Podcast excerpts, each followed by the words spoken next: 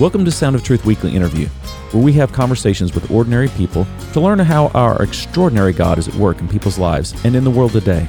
I'm your host, Brett Morani, and I'm excited you've joined us. Joining me again in the studio here, I'm happy to have Libby Montgomery for part two of my weekly interview with her. Libby, good to have you back. Thank you. Nice to be back.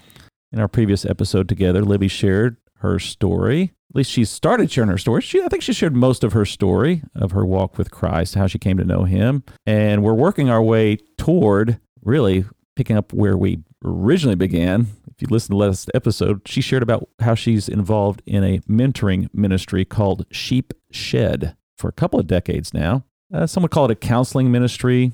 Others would maybe call it a biblical guidance ministry or Christian counseling or biblical counseling or soul care all kinds of labels in this whole field of one on one. I do like the term soul care. I don't know what you think about that, but it's God's soul care. Sure. And I do love the idea of mentoring. So, again, you want to just quickly summarize what it is you do through the week as you meet with people one on one. Uh, yes. Uh, in summary, I just join God where He's at work in people's lives. I show up, I invite Him to be the counselor, and I ask whoever I'm meeting with, what is God doing in your life? What is He showing you? And that's where we begin. And um, if they don't know Him, I can ask, what is love doing in your life? Or sometimes I will ask, uh, fruit to root, what's going on in your life that brought you here? And um, what's the fruit in your life showing? It, it's only a matter of me inviting love to talk, peace to talk, because love is a person, peace is a person, truth is a person.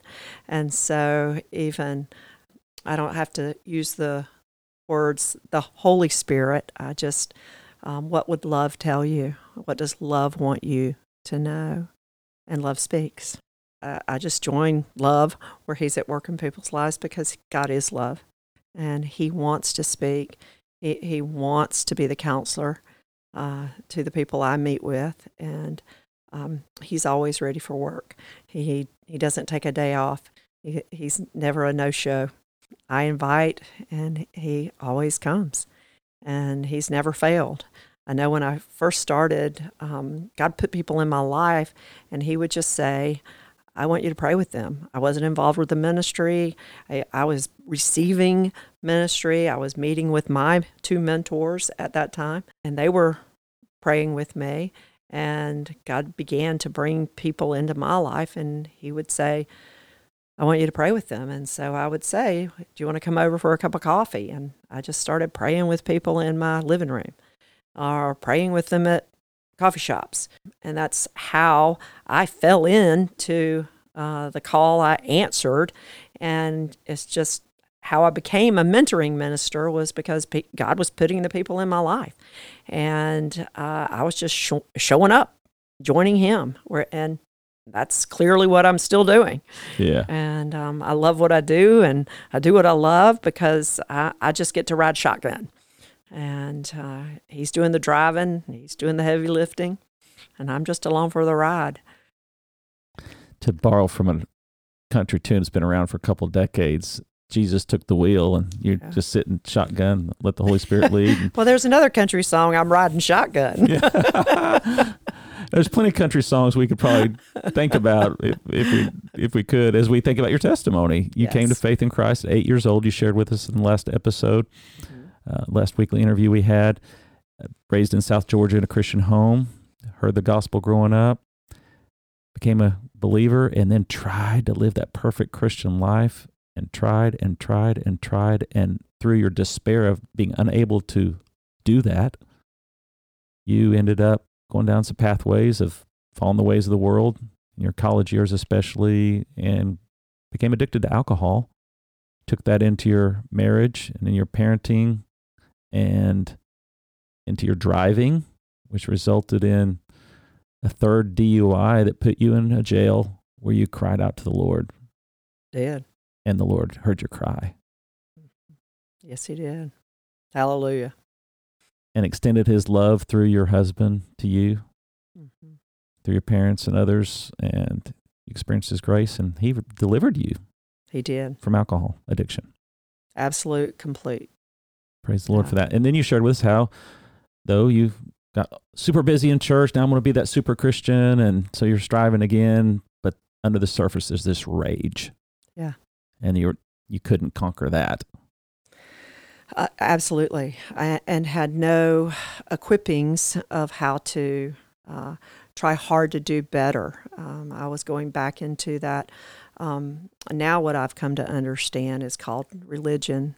hmm And um, Jesus didn't come to bring a new religion, He came to bring a relationship. hmm and I had a relationship, but it was um, I had made him uh, my s- savior. I think now I've come to understand I needed to make him Lord hmm and fully surrender all of my life to him. And I think there are areas in our life that we are still in bondage, and where we're stuck. One of the books I use for mentoring uses a great illustration of a honeycomb. The honeycomb being that there are dark places still in, you know, when we first come to faith in Christ, we think we're honey jars and that we should have no dark places because Jesus came in and filled us up with honey, and He does. Uh, that is what He's done is justification. hmm Uh, but there's still areas where we have old areas and mindsets that are still in bondage. Those dark places in our honeycomb don't have honey, don't have the truth setting us free in those areas. We still are in bondage to them, still to old mindsets. And of course, the Lord has shown me through getting, having received ministry and showing me those dark areas in my life were places I was deceived hmm into believing God could not forgive me of my sins because I had made willful choices. And that is the earmark of the enemy, the accuser. And he, he was directly attacking me in my mind. Uh, it was not the God's word, it was not the truth. But if you believe a lie, it is your truth. And uh, I was believing the lies of the world and the lies of the enemy and bought into those that I was unforgivable because I couldn't get it right. Uh, I couldn't be good. So couldn't try hard to be good. this underlying rage was attached to an underlying shame. Shame and unforgiveness. Yeah. Absolutely. hmm You knew he'd forgiven you intellectually, but there was this heart issue of I still can't let myself off the hook.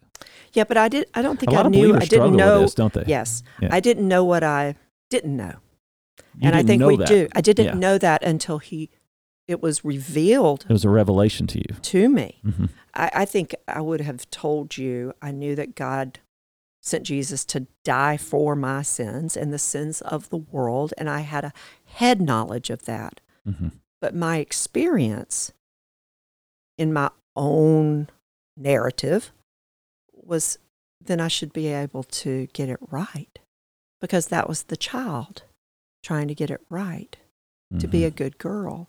And I couldn't be a good girl. My my parents would want me to be a good girl. Even I wanted to be a good girl. But I just couldn't be a good girl. I could try really hard and and then I wasn't good. So the breakthrough for you was at a conference. You heard a speaker, and she paused in the middle. And I don't want to, you know, our guests have listened to the episode before. I don't want to rehash it all, but but in summation, she said, "Someone here needs inner healing," and you knew it was you. I did. I heard in my head it's you. And then you had a dream. It was more of a truly a vision encounter that the, with the Lord, Mhm. where He revealed to you, "I've let you off the hook. I've forgiven you because of Christ. You got to let yourself off the hook. You got to forgive yourself." And gave you gave you a kind of a replay of much of your life, big events, right?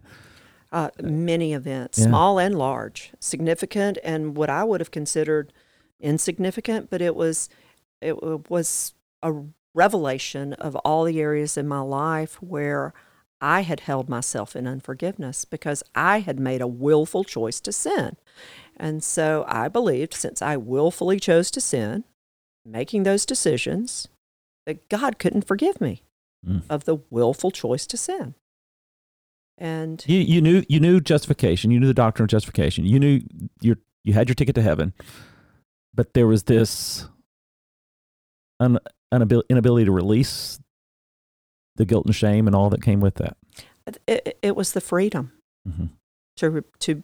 I needed to know where the bondage was, and I think it was for for many would say it's an experience with the living presence mm that sets us free. Mhm. We can know in our head we're free, but we still feel like we're in bondage.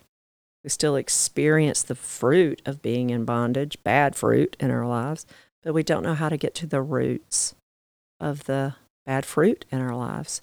And I think that is what I'm sold out. Um, everything that I, uh, live and breathe and have my being is is to help others begin to look at the fruit in their lives that they've been trying to cut off and hide or manage and and um, spray some perfume on it so it smells Mhm. good or um, we cover all with recognize activity it. in the church, Yeah. cover with good works, I think with we all recognize bad fruit, um, and we've tried, all tried. We've strived really hard to be good and to stop doing the bad things. And we need Jesus Mm. to show us the bad roots because He knows every moment of our very life, like He showed me my entire life in front of me. He He He showed me my life and knows everything about my life. There's nothing He's missed. There's nothing in my life He's not intimately aware of. Mhm. And what I didn't know is that I could f- forgive myself. I mean, I under, understood conceptually self forgiveness, and I probably would have told someone like you, Mhm. Would you like to forgive yourself? You know, have you asked God to forgive you? Yes, I have. And have you forgiven yourself? And I think it was not until the revelation was made that I realized all of this self hatred, self condemnation, the narrative. Um, now, I wasn't one and done. Mhm. The Lord began the ministry and work in me of sanctification at that point in time, um, beginning to reveal to me lots more in Mhm. inner healing. But it began for me a transformation process. You said, "Yes, Lord, I, I will embrace this." I will, and everything put you on a changed for me. pathway that was significant for your for your sanctification. Correct. hmm So, was this encounter that you had in this dream, this yes, was it congruent with your introduction to Sheepshed Ministry and you receiving ministry there, or was it a few years before that? It was a few years before sheep, the inception of Sheepshed. Um, the director of Sheepshed, who I've mentioned in Mhm. the previous podcast, uh, my mentor and good friend, Rose Boone, is the director of Sheepshed Mentoring Ministry. I found her and began being mentored by her and uh, just meeting, and we would show. I would show up in her office, and she would pray with me to receive inner healing or the progressive sanctification, as we've talked about and we would just have no agenda, just show up and Mhm. join God where He's at work. And that's been the ministry that I received. So it's been the ministry I've been able to give away. Uh, we can't give away something that we don't have. And so that's how I received um, God's work in my life. And so I've been able to, to pay it forward Mm-hmm. and that's what I love about just joining God where He's at work. Uh, uh, God joined my mentor Rose and my other mentor Barb, who all three of us have been in ministry together for 25 years, um, and on this journey together. And we still meet regularly with one another to pray for God to to show up in our own lives, so we can stay connected with each other as well as what God is wanting to show us in our lives. Mm-hmm. In my experience as a pastor, so many Christians have a similar testimony to yours in that they come to recognition of their sin. They hear of the gospel that Jesus is the answer. They hear of the crucifixion and resurrection, that they're in his life. So they repent of their sin and they place their faith in him for salvation and they're saved. They're born again. But a couple things out of your testimony I think is very common to a lot of believers, and that is that period of life where they strive to be a good Christian and they haven't learned yet they're striving in the, their own strength and kind of in the flesh. Actually, it's our, our will. We believe our willpower has power Yeah. uh, to overcome sin, and I think that's that's really something that I was not taught. I I've, I think it's not a teaching we hear often that our willpower is impotent in the spirit realm hmm to overcome sin. Um, we we can't manage our sin. We, we can't tame our sin. It's fascinating with how long it took me, even though I would read Galatians and I and I knew it says the works of the flesh are, but the fruit of the spirit is, and there's a difference between a human work of the will versus Correct. the fruit of the spirit's presence and Well, work it's in your in- life. It's certainly what you read in Paul uh, when he's saying in Romans 7, what I will to do. Yeah. And there it is. It's right in Yeah. front of us. It's been there all along, what I will to do. And that he's telling us, and he's a Christian, he's a believer, Mm-hmm. and he's writing uh, this book to the Romans, telling them that our will has no power. hmm And our, our it does God has given us a free will to choose. We can choose to pray hmm or to not pray. But prayer is the brakes that we need on the car. We need a superpower. We can stick our foot out the car and try to stop it. That's our willpower, trying to sh- stop it in our own might, to stop the forward motion of our sin, or we can use a superpower. The brake systems that were created for the car to Mhm. stop the forward motion. But we need Him in, to do for us Yeah. spiritually what we've been trying to stop with our will. And this is what Paul's saying there in Galatians 3 that, you know, you're foolish if you think that the work that was begun in the spirit can be continued in the will or the flesh. It's, it's a spirit work from beginning to end. Mm-hmm. It's the presence of God at work to save me when I became a Christian. It's, it's the presence of God at work in my life to save me in the sanctification process. And so, a whole lot of, now correct me if I'm wrong, from what I've seen of your ministry and what I've experienced myself, a whole lot of what Sheepshed Ministry is about is helping people to encounter the presence so that the presence of God, God the Holy Spirit, can do this work. Well, I think the people, um, just like I, didn't know what I didn't know. hmm I did know Him. I just didn't know how to invite Him to show me what He wants. He's willing and ready to show me what the bad fruit in my life was rooted in because you, you you can pull up all the roots in your forest and that's usually what happens in counseling. You you unpack your entire story and then is this it? Is this it? Could this be the root? The amazing supernatural power of the holy spirit he's he knows all things. Hmm and he's all knowing and he's been in all things all of our lives. And so he knows exactly how to take us to directly to the source the origin of where our mindsets began to build in our woundedness it wasn't it wasn't the things that were done to us and i'm not minimizing things done to us but it, our sinful responses to what was done to us is what holds us in bondage and so to be freed from what holds us in bondage, we we need him to do. Only the Spirit can do that. Only he can rescue us from ourselves. And Yeah. we have to we can invite him to do that. He's willing to. so often I think as believers we're taught and we believe that if we will just read the Bible and study it and get all this information in our head that will renew our minds so that then we can now activate our wills to live it out. And of course I found out that's not true in my own Christian experience. I also found out that a person like me who's heavily on the intellectual side and a little bit suspicious of the feelings side has found that a lot of my growth and sanctification has been my willingness to open up that other part of me besides just my intellect to just get the doctrine in. you tracking with me? Oh, I think you'd be in great company. we, we've all been in our heads Yeah. I mean, to figure it out. Yeah, and that, that's that's for me. Is I figure out what I got to do. Figure out the Christian life. Get enough Yeah. the right doctrine. If I believe the right things, if I study hard enough, if I read the read the right, right theologians, I have the right systematic theology, well, then I'm going to be a good Christian because I believe the right things. And I'm neglecting this entire thing about my soul and my spirit and how it's been impacted by sin and by trauma in my life and and hurtful things that I've done or others have done to me, et cetera, that is impacting a whole lot of my sin and my behavior and my sanctification being slowed or whatever. And for lack of a better term, uh, the an openness to say, I'm a holistic being and Jesus loves me, body, mind, soul, and spirit. And the Holy Spirit wants to come into my feelings, into my emotions. He wants to touch all these areas of my life. and, and and he knows how we're wired. He knows he knows our feelings, he knows our thoughts. There's nothing hidden that Mm-hmm. he doesn't know about. And he, his kindness His kindness leads us into those areas.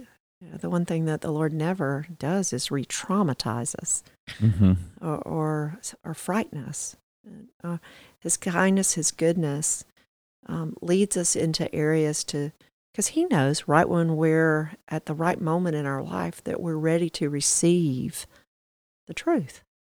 And then the truth, the person, sets us free. And then we're free, Indeed. free indeed. And I love that. That I guess that's probably what I'm trying to say. And you said it so much simpler and, and better. And that is for myself, a lot of my background, the truth will set you free. I'm hearing if I believe the right doctrines, it'll set me free. And what I need to do is I need to encounter the living Christ. Uh, and that's how we all come to faith in Christ is we have an experience, not a head knowledge. We can know about Jesus, but until we have a we're not- experience with a living presence. We're not tossing orthodoxy to the side either. No, absolutely not. Not at all. It's just the fullness and the reality. Yeah. Okay. Awesome. Libby, it's been fantastic. Thank you for coming on Thank Sound of for- Truth. Thank you for having me. If people want to contact you or there are people interested in, in your ministry or, or referring people or, or finding out more for themselves, if they would like to meet with you sometime or something, I meet with individuals, I meet with couples. I also um, facilitate uh, small groups, larger groups. I do um, speaking engagements, uh, encounters, women's events, uh, as I've spoken here. Mhm. Um, if you'd like to uh, schedule an appointment, go online at sheepshed.org. Great. That's S H E E P S H E D dot org. Sheepshed dot org. Fantastic. Libby, great to have you on Sound of Truth. Thank you for having me. It's been, a great fun. time. Thanks for listening to this episode of Sound of Truth. If you enjoyed it, please rate and review it. Also, tell your friends about it. Thanks. Music is by Canon and is used by permission. Sound of Truth podcast is produced in collaboration with Harvest Jacksonville and is copyrighted by Brett A. Morani, 2023.